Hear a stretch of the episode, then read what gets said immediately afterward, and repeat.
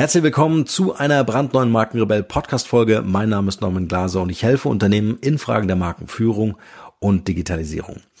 Heute mal wieder ein Interview. Mein Interviewgast ist Felix Sümann-Faul. Er spricht mit mir heute über das Thema Digitalisierung, äh, über das Thema Nachhaltigkeit und wir haben über Plattformökonomie gesprochen.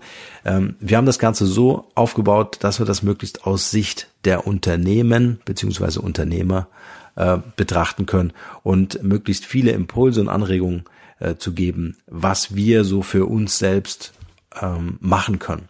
Vor allen Dingen, wie wir unseren Kindern eine bessere Welt hinterlassen und wie uns die Digitalisierung befähigt, tatsächlich aktiv zu werden, tatsächlich es selbst zu tun. Felix hat auf eine Frage von mir eine sensationelle Antwort gegeben gegen Ende des Interviews. Hört euch das unbedingt an. Es wird für viele von euch ein Gamechanger sein.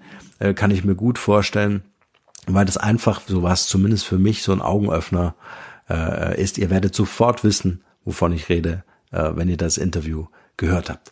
Aber nun will ich gar nicht länger reden. Viel Spaß mit dieser Podcast-Folge.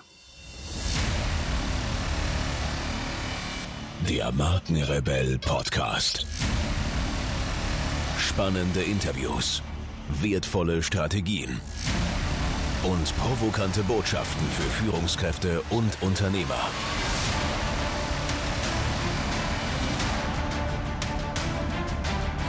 Stell dich den Herausforderungen der Digitalisierung und setze als Marke ein Zeichen.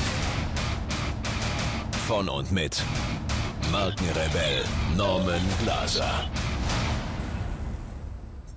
Ja, Felix, herzlich willkommen hier im Markenrebell Podcast. Ich freue mich sehr, dass es endlich geklappt hat. Wir haben ja so eine kleine Odyssee hinter uns, aber umso besser, dass wir jetzt hier heute zusammengefunden haben. Ja, finde ich auch. Hallo Norman. Hi. Äh, bevor wir loslegen, vielleicht kannst du dich selbst noch mal kurz äh, vorstellen, wer bist du als Privatperson und äh, was genau machst du heute beruflich, beziehungsweise wie kam es dazu, dass du das tust, was du heute tust? Ähm, ja, also das war auch ähm, ein differenzierter, differenzierter Weg dahin. Also ich habe ganz normales Gymnasialabschluss, äh, Abitur gemacht in Baden-Württemberg und ähm, habe an im Anschluss an ähm, das Abitur erstmal ein paar Praktika gemacht und bin da auf die Art und Weise an eine Werbeagentur gekommen, bei der ich dann später auch ähm, eine Ausbildung gemacht habe, ganz klassisch so als Werbekaufmann. Äh, erstmal. Und ähm, davor habe ich noch Zivildienst gemacht und dann direkt in, im Anschluss an den Zivildienst eben diese zweijährige Ausbildung begonnen, also ganz klassisch duales System ähm, mit äh, Berufsschule und Betrieb. Und habe dann als freier Mitarbeiter noch eine ganze Zeit lang ähm, für die weitergearbeitet, habe dann aber im Wintersemester 2003, 2004 angefangen mit ähm, Studieren, ebenfalls in Stuttgart und zwar äh, Soziologie und, Link und ähm, Germanistik zunächst einmal. Und dann habe ich aber nach zwei Semestern gemerkt, dass mir Germanistik überhaupt nichts bringt. Aber meine Liebe für Soziologie ist äh, stark entflammt. Und dann habe ich mich nach was umgeguckt, was ähm, was sich gut ergänzt und was sich gut ergänzt hat, war eben Politikwissenschaft. Also habe ich einen Magisterabschluss sowohl in Politikwissenschaft als auch in, in äh, Soziologie und habe während des Studiums und etwas auch darüber hinaus drei Jahre für die Daimler Kundenforschung gearbeitet und habe da auch meine Magisterarbeit geschrieben, ähm, was sehr was sehr günstig war, da eine empirische Arbeit schreiben zu können. Und äh, das wird allgemein hin empfohlen, aber das ist halt nicht immer so möglich. Ähm, und dann muss man sich häufig auf eine auf eine theoretische Arbeit konzentrieren und das ist dann ja also ein bisschen, ein bisschen fleischlos. Die Empirie ist, ist sowieso eine Sache, die mir dann auch im späteren Berufs, in der späteren Berufslaufbahn mir immer ziemlich am Herzen lag und weil Soziologie auch lang in ihrer Entwicklungsgeschichte immer sehr theoretisch betrieben worden ist. Ähm, da gab es so verschiedene Entwicklungsströme. Ähm, naja, aber die Empirie, Empirie ist ja im Grunde das, in was wir uns auch bewegen. Von daher ähm, naja, auf jeden Fall, äh, genau, Magisterarbeit geschrieben und dann ähm, im Anschluss daran, äh, das war sozusagen gerade so der, der vom Timing her nicht ganz optimal, das war so der Höhepunkt der damaligen Wirtschaftskrise, so äh, 2007, 2008. Äh, von daher ging das dann mhm. bei Daimler nicht weiter. Und ich habe mich dann insgesamt umgeschaut und dann gab es ein Institut in Braunschweig, das mich angesprochen hatte und das hat ganz hervorragend funktioniert. Also es hat sehr, sehr gut gepasst von den Sachen, die ich davor gemacht hatte. Und das war das Institut für Transportation Design ähm, in Braunschweig, das verwirrenderweise der Hochschule für Bildende Künste untersteht. Äh, und zwar deswegen, weil sich das aus dem, aus dem Designbereich heraus entwickelt hat, aber ähm, im Grunde Designer und Sozialwissenschaftlerinnen und Sozialwissenschaftler miteinander sozusagen ähm, zusammengebracht hat für verschiedene Projekte und das ist von der, einer ähm, Koryphäe der, der deutschsprachigen Mobilitätsforschung Stefan Rammler gegründet worden. Ähm, und da war ich dann sechs Jahre Projektleiter und wir, wir waren von zu, zu 100 Prozent von Drittmitteln abhängig. Also hatten wir Aufträge aus, aus Wirtschaft und auch haben uns auf öffentliche Projekte ähm, beworben. Und es gab dann ähm, ein bisschen Probleme mit der, mit der Hochschule, ähm, gewisse Konflikte mit der Leitung. Und das, was dann im Grunde dazu führte, dass wir nicht mehr so weiterarbeiten konnten, wie wir davor weitergearbeitet haben. Und wenn ein Institut zu 100 Prozent von Drittmitteln abhängig ist, ähm, muss man da relativ flexibel eben handhaben. Wenn der Auftraggeber Hop sagt, dann muss man eben Hop machen. Und wenn man davor allerdings erstmal zwei Wochen vorher einen Reiseantrag stellen muss, um überhaupt reisen zu dürfen und so weiter, ähm, dann ist das natürlich ein bisschen schwierig und deswegen mussten sehr viele Leute ihren Hut nehmen. Und ähm, ich habe das dann sozusagen ähm, auch gemacht und ja, und dann habe ich entschieden, mich, mich selbstständig zu machen weil diese, mm, das hat mich ziemlich so geprägt in meinem Arbeitsstil damals, weil das, weil es mir eine, eine tolle Möglichkeit gegeben hat, relativ frei zu arbeiten und so nach meinen eigenen Vorstellungen zu arbeiten. Und deswegen lag das nahe, mich, mich selbstständig zu machen. Also jetzt äh, sind wir momentan in, ähm, in meiner Geschichte im Februar 2016 mhm. ungefähr. Ja. Und äh, das ist jetzt ungefähr drei Jahre her. Und Zunächst ähm, wollte ich eigentlich in Richtung gehen, ähm, in zwar äh, Marktforschung und Marketingberatung, ähm, wo ich halt im Grunde die, die Kompetenz durch meinen bisherigen Berufsweg äh, durchaus hatte und hatte auch in der Zwischenzeit Fortbildungen in dieser Richtung, so in Sachen Positionierung und so weiter mhm. ähm, genossen. Ähm, hatte da auch so zwei, drei kleinere Gigs auf die Art und Weise äh, geschaffen, aber ich hatte immer noch so viel äh, Kontakt und, und Ansprache aus dem wissenschaftlichen Bereich, ähm, dass es nach einer Weile dann immer mehr und mehr wurde und ich das Thema äh, Marktforschung und Marketingberatung dann äh, auch im Grunde wieder eingestampft habe und in der Zwischenzeit eigentlich ausschließlich ähm, mich als freier Wissenschaftler betätige und bin jetzt seit geraumer Zeit ähm, tja, freier Techniksoziologe, Speaker und Autor im Bereich Digitalisierung und Nachhaltigkeit. Und dieses Thema ähm, habe ich auf sozusagen während meiner wissenschaftlichen Tätigkeit, dann im Anschluss an meiner Tätigkeit zum, zum Institut kennengelernt und dafür brenne ich jetzt in der Zwischenzeit seit, seit einiger Zeit und ähm, fühle mich da drin sehr wohl und habe auch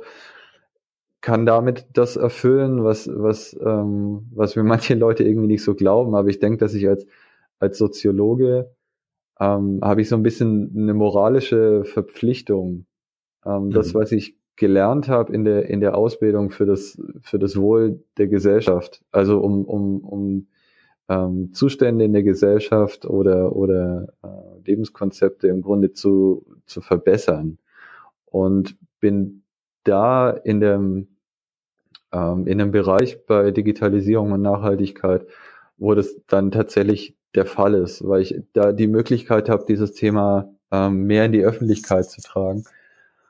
Und das ist, finde ich, finde ich deutlich erfüllender, als wie hinterher beispielsweise in der, bei der Daimler Kundenforschung hat sich mir auch relativ früh schon so ein bisschen die Sinnfrage gestellt. Also hinterher sagen zu können, ah, diesen, diesen, diesen Außenspiegel, da habe ich Leute dazu befragt und dieser Außenspiegel ist jetzt an diesem Auto, weil ich da die Leute befragt habe. Und das war also das Ergebnis meiner Arbeit. Das finde ich, ja, also kann das ist natürlich jetzt ein viel, viel besseres Warum, völlig klar. Ja, ja, ja genau. Wobei ich dich äh, äh, natürlich gerne auch im äh, Marketing, Thema Marke, Positionierung äh, gesehen habe, weil ich glaube, das ist ein ganz wertvoller Beitrag. Aber äh, so bist du ja vor allen Dingen der Gesellschaft erhalten und äh, äh, äh, auch mit einer intensiven Forschung äh, dabei. Mhm. Ähm, sag mal zum Thema Selbstständigkeit. Ist es heute oder heutzutage, gerade in Zeiten der Digitalisierung, ein guter Moment, um sich selbstständig zu machen?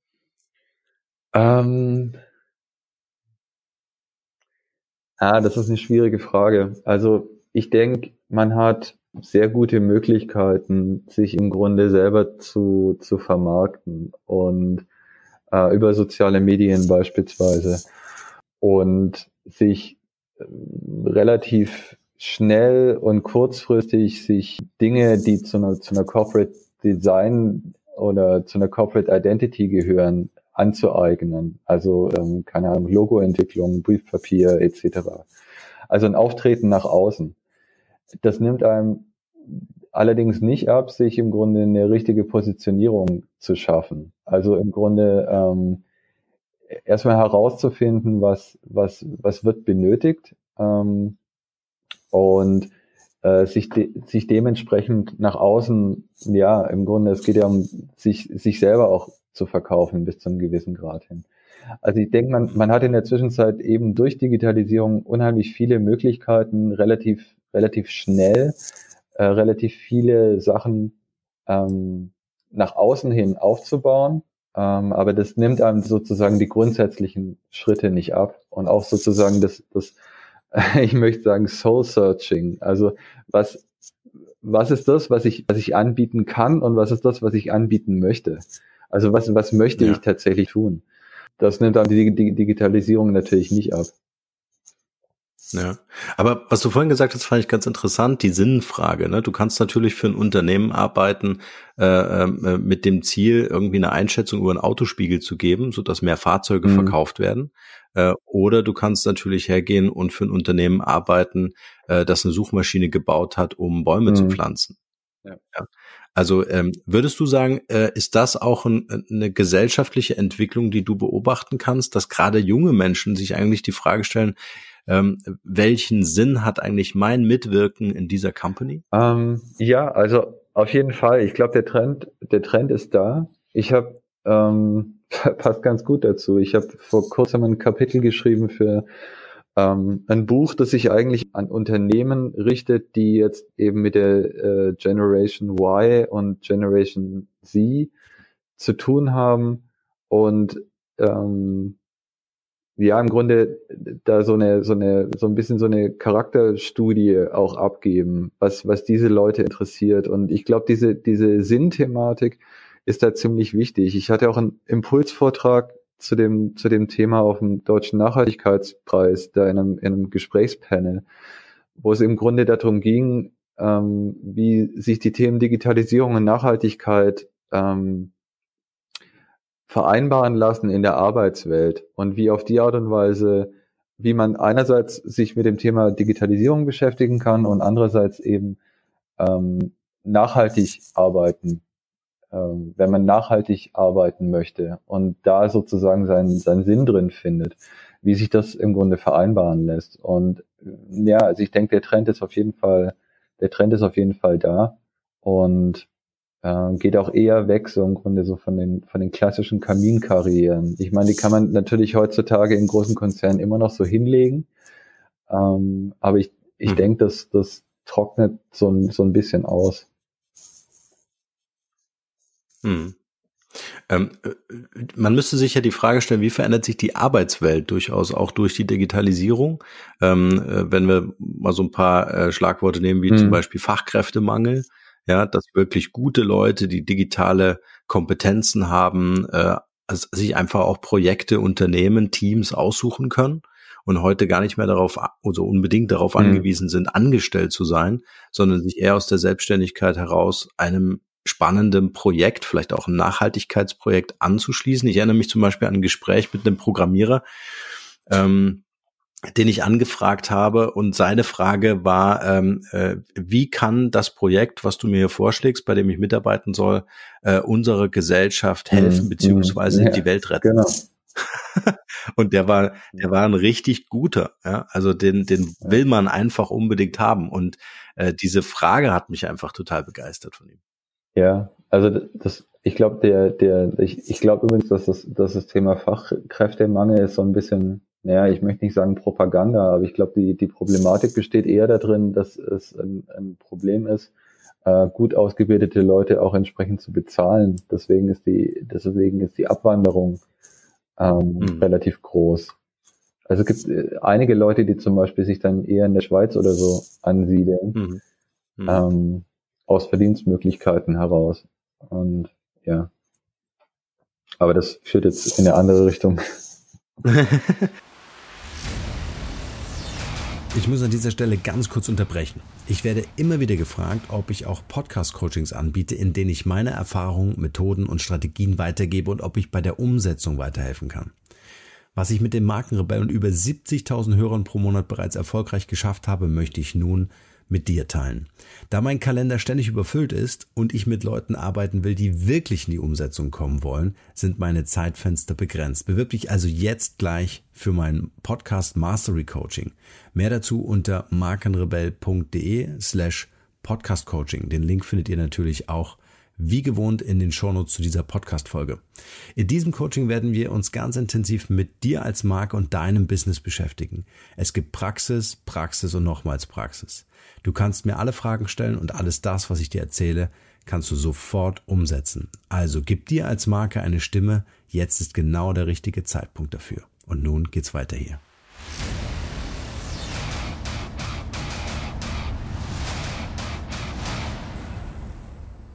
Ähm, was bedeutet denn für dich so grundsätzlich das Thema Digitalisierung? Jetzt äh, gibt es nach meiner ähm, Auffassung keine exakte Definition. Äh, diese Frage stelle ich gerne, wenn ich auch in Unternehmen so meine Vorträge halte und ich kriege natürlich äh, die unterschiedlichsten äh, Antworten, je nachdem auch aus welcher Perspektive derjenige spricht.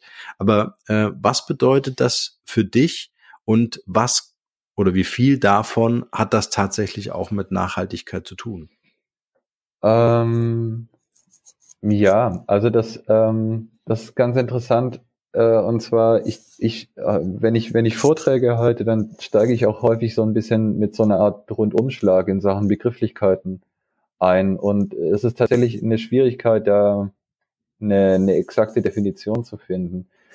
Es ist halt so, ganz ursprünglich ist ja bedeutet der Digitalisierung erstmal, dass du ein analoges Medium oder analoge Inhalte irgendwie überträgst in, in, eine, in eine stetige Datenform. Ähm, das war das ganz ursprünglich. Und das findet ja heute immer noch statt bei, bei großen Bibliotheken, wenn die zum Beispiel Bücher scannen oder sowas. Das ist halt so eine klassische Anwendung. Digitalisierung in der Zwischenzeit bedeutet aber, ist, ist halt ähm, was, was äh, unheimlich viel beinhaltet. Ähm, und das ist auch ganz interessant in dem Zusammenhang, wenn man die, die äh, Regierungserklärung der aktuellen großen Koalition sich runterlädt, also als PDF und dann so ein bisschen durchzählen lässt, dann findet man diesen Begriff Digitalisierung, ich glaube, 107 Mal oder sowas.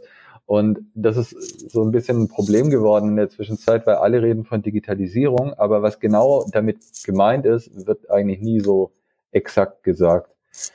Und ich denke, es ist, ähm, was Digitalisierung sein kann, müsst, macht man dann normalerweise sinnvollerweise äh, fest an, an, an konkreten Beispielen. Also wenn man das jetzt aus Unternehmensebene beispielsweise betrachtet, dann bedeutet Digitalisierung ähm, eine unheimlich starke oder kann das beinhalten. Das, also erstmal bedeutet das, wenn ein Unternehmen sagt, wir digitalisieren uns, das hört man ja relativ häufig, dann, dann kann das zunächst einmal im Grunde sein, dass man jetzt ähm, neue Softwarepakete oder sowas einführt. Das kann es bedeuten. Ja, ja. Ähm, das kann aber auch noch deutlich mehr in Sachen Betriebsmodell und Geschäftsmodell beinhalten. Also wenn man jetzt das Beispiel Musik nimmt, früher war das so, wir hatten einen, einen Tipp aus dem Freundeskreis oder wir haben irgendwas aus dem, aus dem im Radio gehört oder sowas und dann sind wir in ein Geschäft gegangen, in einen Plattenladen und ähm, haben da gestöbert und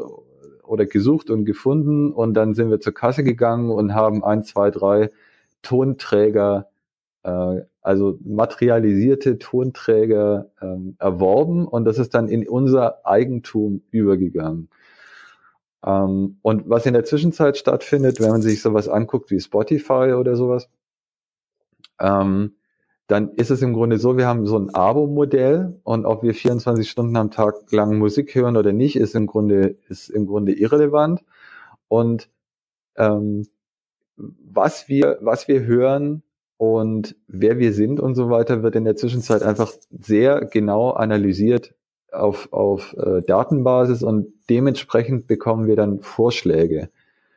Ähm, und diese Musik, die wir, die wir dann hören, gehört keineswegs uns. Das kann ja zum Beispiel passieren, dass, also diese, die Plattformen mieten ja im Grunde auch nur Inhalte. Bei Netflix beispielsweise ist es so, die haben dann einen, einen, Film beispielsweise und dann hat man sich den auf die Liste gesetzt und dann stößt man einige Wochen später darauf, dass der gar nicht mehr auf der Liste ist und gar nicht mehr auf Netflix ist, weil da sozusagen der Mietvertrag ausgelaufen ist. Und ganz genauso kann einem das eben auch bei Spotify und so weiter ähm, gehen. Ähm, also das heißt, das, das Thema Eigentum und so weiter hat sich auf die Art und Weise äh, enorm gewandelt und auch insgesamt die, die, die Analyse von dem, also ähm, ich promoviere momentan auch gerade in, in Richtung ähm, Plattformkapitalismus. Also das ist so mein Thema, auch in Hinblick auf mhm. das Thema Nachhaltigkeit. Und der Unterschied zwischen den Plattformen und dem klassischen Pipeline-System ähm, ist im Grunde, dass man durch, durch seinen persönlichen Input den Output verändert. Also das, was ich mir anschaue auf, auf Netflix oder was ich mir anschaue auf YouTube oder was ich mir anhöre auf Spotify und so weiter und so fort oder was ich kaufe bei Amazon oder was ich suche bei Google und so weiter und so fort, das beeinflusst im Grunde das, was ich, was ich bekomme. Also ein hohes Maß an Individualisierung und so weiter. Und das beinhaltet, wenn man das komplett durchdenkt, dann ist das eigentlich Digitalisierung. Ein starkes Maß, also erstmal eine gesamtgesellschaftliche Transformation, ein unheimlich hohes Maß an individualisierten Produkten, allerdings auch ein extrem hohes Maß an, an, äh, an neuen Konsumchancen, und mhm. ja, also das, der gesamte Prozess basiert natürlich im Grunde auf einer technischen Lösung. Es wird ja auch immer gesagt, dass wir befinden uns so in der, in der vierten industriellen Revolution, wobei das, das wäre dann die erste industrielle Revolution, die sozusagen so im Vorhinein oder währenddessen schon ausgerufen wird. Das ist ja normalerweise eine, eine Konstruktion, die historisch mhm. betrachtet stattfindet. Aber manche Leute sagen, wir befinden uns ja in dieser vierten industriellen Revolution oder in der industriellen Revolution 4.0 oder sowas ähm, theoretisch basiert das immer noch auf der dritten äh, industriellen Revolution, also der Mikroelektronik. Aber das hat in der Zwischenzeit einfach ein, ein Ausmaß angenommen. Was tatsächlich stattgefunden hat, ist halt einfach ein, ein unheimlich hohes Maß äh, an Anwachsen, an, an, an Rechenpower und äh, Möglichkeiten auf diese Art und Weise. Aber letztendlich muss man ja mal ehrlich sein, ist es ja oftmals missbraucht äh, im Marketing, mhm. ja, um klar zu machen, hey, wir sind jetzt schon auf Level 4.0, wo bist denn du? Ja. Weißt du? Also ich habe manchmal so den Eindruck, äh, da gibt's dann den Industrie 4.0 Kongress und äh, du sagst, oh, da muss ich jetzt unbedingt hin, weil ich habe äh, 1 bis 3.0 verpasst. Ja. also ich sehe das genau wie du in, in der äh, in der, in der Review, also historisch betrachtet tatsächlich dann zu sagen, okay, ähm, wir leben im Zeitalter der Digitalisierung und welche Entwicklungsstufen dann es auch immer gibt, ähm, äh, ist so ein Thema. Aber äh, du hast gerade was ganz Spannendes gesagt. Ich habe ein E-Book geschrieben zum Thema Plattformökonomie. Ich verlinke das ja. auch nochmal in den Show Notes hier. Ähm, lass uns da mal kurz drauf surfen, weil das finde ich ein sehr ähm, ja. interessantes Thema. Würdest du sagen, dass die Gewinner die Unternehmer oder Unternehmen sein werden, die es schaffen, Plattformen zu bauen, also die es in ihrer Nische, in ihrer, ihrer Branche äh, tatsächlich hinkriegen, Angebot und Nachfrage äh, zentral auf einer Plattform auch zu steuern? Ich denke, momentan ist es so, dass das Thema, dass das Thema Daten ist so das, was den, was den Kapitalismus im Grunde momentan hauptsächlich am Laufen hält. Und auch die Old Economy, also gerade die Automobilunternehmen und so weiter, die ja gerade eben klassische Beispiele für das Pipeline-System sind. Also ich gehe in einen Laden und dann sage ich, ich, ich möchte ein Auto kaufen und dann bekomme ich eben ein Auto. Dass die in der Zwischenzeit sich auch sehr stark darauf konzentrieren oder beziehungsweise mitbekommen haben, dass das Thema Daten einen, einen riesigen Haufen an neuen Geschäftsmodellen bietet und die Möglichkeit bietet, sehr viel näher im Grunde an den äh, Kundinnen und Kunden dran zu sein.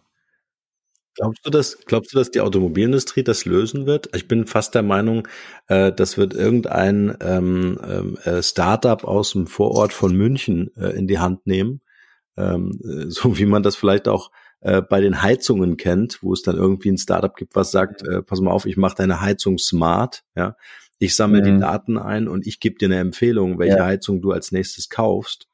Ähm, mhm. ähm, also wenn ich, ich habe jetzt äh, ähm, erst kürzlich ein neues Auto geleast, ja, und wenn ich mir anschaue, wie smart dieses Auto, und das ist ähm, ein Premium-Modell, ähm, tatsächlich ist, dann schlage ich die Hände über den Kopf zusammen und sage, äh, ihr werdet das aus dieser Branche einfach nicht lösen. Also das, das, das mhm. wird äh, jemand anders machen. Und Tesla mit diesem riesen Display äh, macht es ja schon wunderbar vor, dass nicht das Auto oder die Freude am Fahren äh, das große Thema sein wird, äh, sondern wie clever bringt mich das Fahrzeug von A nach B, ja. Ähm, ja, das ist tatsächlich, das ist tatsächlich ein Problem in gewisser Weise für viele Industrien. Gerade dieses, dieses Stichwort Disruption, was die Digitalisierung eben mit sich bringt. Mhm. Dass dann zum Beispiel so eine Firma wie, wie Uber oder so ankommt ähm, und dann eine ziemliche Gefahr für das, das alteingesessene Taxiunternehmen darstellt ähm, beispielsweise. Aber ähm, das, das Thema mit den Plattformen ist, dass die grundsätzlich, wenn man sich das betrachtet, egal welche, welche Plattform man sich anschaut, du hast immer eine gesellschaftliche Gruppe, die eigentlich geschädigt wird durch die Existenz einer Plattform. Das ist eine von den, von den zentralen Themen, mit denen ich mich in meiner Promotion auch beschäftige. Also du hast zum Beispiel Airbnb. Mhm. Ähm, da ist es ja in der Zwischenzeit so, dass die reglementiert werden müssen. Und zwar deswegen, weil es dann für, für manche Leute äh, sehr praktisch und geschickt ist, äh, Wohnungen vorzuhalten, zum Beispiel in Berlin Mitte, ja. äh, und die dann grundsätzlich nur zu vermieten. Das ist ja in der Zwischenzeit äh, untersagt oder beziehungsweise soll reglementiert werden. Einfach deswegen, weil das für den ganz normalen Menschen ähm, trägt es im Grunde nur zur, zur Gent weiteren Gentrifizierung bei. Also die können sich dann im Grunde eine Wohnung ähm, nicht mehr leisten. Nein, ja. nicht, eh, einfach nicht mehr leisten. Mhm. Ähm, das ist jetzt ein, im Grunde ein Beispiel für eine, für eine gesellschaftliche Gruppe oder für eine relativ große gesellschaftliche Gruppe sogar in diesem Zusammenhang. Ähm, oder die dann, die dann hinterher sozusagen äh, in die Röhre schauen.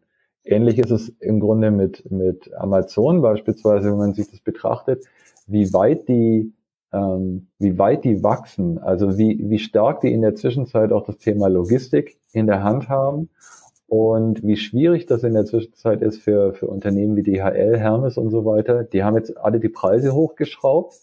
Und zwar, glaube ich, deswegen, weil sie, weil sie ähm, das antizipieren, dass Amazon in Deutschland, so wie das in Amerika auch der Fall ist, das Thema Logistik irgendwann selber in die Hand nehmen und äh, dann jetzt, glaube ich, versuchen jetzt noch so ein bisschen was äh, mitzunehmen. Kurz, also bis, bis es dann im Grunde nicht, nicht mehr weitergeht. Ähm, das macht es im Grunde für die, für die Paketzustellerinnen und Paketzusteller macht das, das Thema schwierig, für die Unternehmen macht das das Thema schwierig. Und so, das ist, das scheint, das scheint mit dem Thema ähm, Plattformen ähm, grundsätzlich so ein bisschen verbandelt zu sein, dass du auch immer sozusagen so ein, so so ein Schaden mitnimmst und nicht im, im, im, im Sinne von Schumpeter so eine, so eine kreative Zerstörung, sondern mhm. ähm, dann tatsächlich, weil das Thema eben auf Digitalisierung basiert, unheimlich schnell passiert und, äh, und tatsächlich sehr destruktiv einfach. Also nicht, nicht was zerstörst und was Neues daraus schaffst, sondern ähm, tatsächlich so eine, so eine kapitalistische Beschleunigung stattfindet. Mhm. Aber das könnte man ja gestalten. Man könnte ja hergehen und sagen, ich baue eine Plattform und die, äh, die Hälfte der Einnahmen dieser Plattform äh, erfüllt irgendeinen gesellschaftlichen Zweck, hat irgendeinen Nachhaltigkeitsgedanken.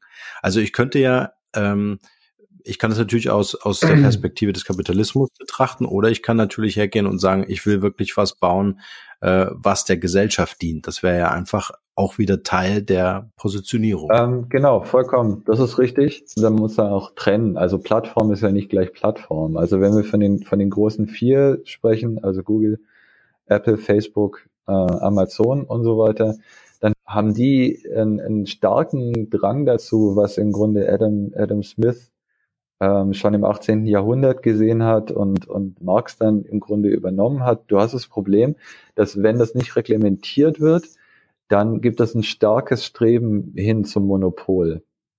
Und als Monopol ähm, hat man eben hat man sozusagen, also jetzt aus Perspektive des Monopolisten, genau, ist es natürlich ja. dann sehr attraktiv, weil der Markt dann im Grunde zu erliegen kommt. Man kann selber die Preise diktieren und hat das ganze Thema in der Hand. Aber natürlich gibt es auch ganz andere, ganz andere Plattformen, die zum Beispiel das, das alte, alte Genossenschaftsmodell, das hatte in der Zwischenzeit, momentan gerade hat es wieder so eine, so einen neuen Boom erlebt, weil auch das, das sich hervorragend im Grunde als Plattform aufbauen lässt.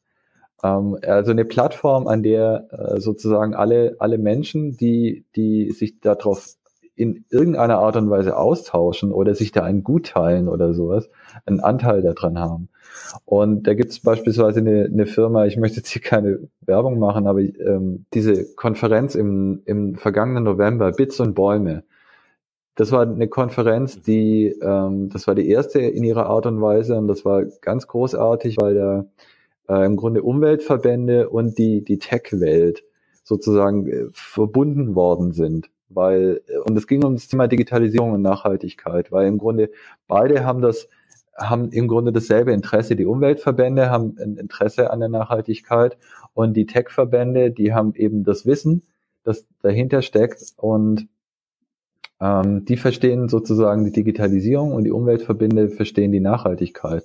Da im Grunde einen gemeinsamen Strang draus zu bilden. Und da ähm, habe ich mich unter anderem unterhalten mit einer Firma, die heißen Host Sharing und die bieten im Grunde Webspace und so weiter an äh, als Genossenschaftsmodell und und achten da mhm. ähm, unheimlich drauf auf äh, eben auf das Thema Nachhaltigkeit. Ähm, und das ist das ist im Grunde eine, eine Form von von Plattform, die durchaus zu begrüßen ist. Mhm.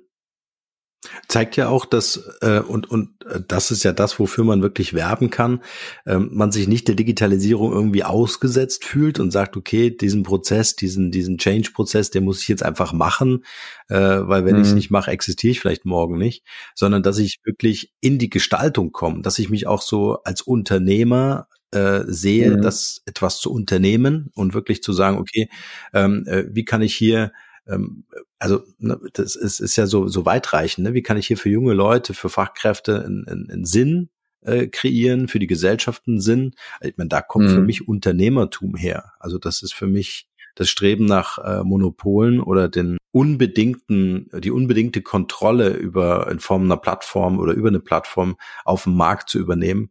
Ähm, das kann ja nicht das Modell, Modell der Zukunft sein. Ja, also theoretisch auf jeden Fall. Ich gebe dir im Grunde vollkommen recht. Das ist eben so, dass, dass, dass ich, ich muss mich digitalisieren, weil ich morgen nicht mehr da bin. Das ist im Grunde das, was, was die Politik auch sehr stark kommuniziert und unheimlich viel Angst im Grunde ähm, dazu schafft, ohne das Thema im Grunde tatsächlich selber äh, richtig zu überblicken. Es gibt in der Zwischenzeit sehr viele Unternehmen, die die Digitalisierung und Nachhaltigkeit ähm, als, als Gewinn tatsächlich als gewinnbringend und, und vorteilhaft miteinander in Verbindung bringen. Und also als weiteres Beispiel, was auch nicht als Werbung dienen soll, ist, ist die Firma Faude, die diese Outdoor-Kleidung und, und Rucksäcke und so weiter herstellen. Und die haben einen, einen, einen unheimlich großen Change-Prozess vollzogen, der auch relativ riskant war, ähm, die aber unheimlich viel äh, Vorteile im Grunde jetzt in der Zwischenzeit äh, für, auch für ihre eigene Positionierung daraus ziehen. Also die haben zum Beispiel einen Index, ähm, das war nicht deren Idee, aber die, die haben, äh, es gibt einen Index, der beispielsweise, und das geht eben nur über Digitalisierung, der einem genau sagt, ähm, wie, wie nachhaltig ist jetzt beispielsweise die Jacke, die ich mir gekauft habe. Das ist eine zweistellige Ziffer. Es gibt ein Maximum von 100. Ich weiß gerade leider nicht, wie die Skala heißt. Ähm, und ein Minimum von, von zehn, glaube ich. Und da in diesen Index fließt im Grunde alles ein. Wo kommt der Stoff her? Wie ist der, wie ist der geworben, äh, gewoben? Ähm, wie wurde der transportiert? Also solche Sachen wie CO2-Footprint und so weiter durch Transporte und so weiter. Alles das ist im Grunde ähm, in diesem Index drin. Und das genau zu erfassen, und zu quantifizieren ist eben nur durch Digitalisierung möglich. Und da kann man, dann weiß man im Grunde mhm. tatsächlich sehr, sehr transparent, wo kommen die Sachen im Grunde alle her und wie, wie ökologisch nachhaltig ist es, was ich mir jetzt hier gerade anziehe. Mhm. An dieser Stelle endet der erste Teil dieses Interviews und ich kann euch versprechen, dass euch der zweite Teil noch mehr wertvolle Impulse geben wird. Bevor wir diese Folge hier beenden, möchte ich die Markenrebell-Fans unter euch bitten, diesen Podcast bei iTunes zu bewerten. Zum einen ist mir euer Feedback wichtig, um den Podcast weiterzuentwickeln und zum anderen helft ihr anderen Unternehmern und Unternehmerinnen, diese Inhalte leichter zu finden. Ich sage schon jetzt Danke, nur das Beste für euch und bleibt rebellisch.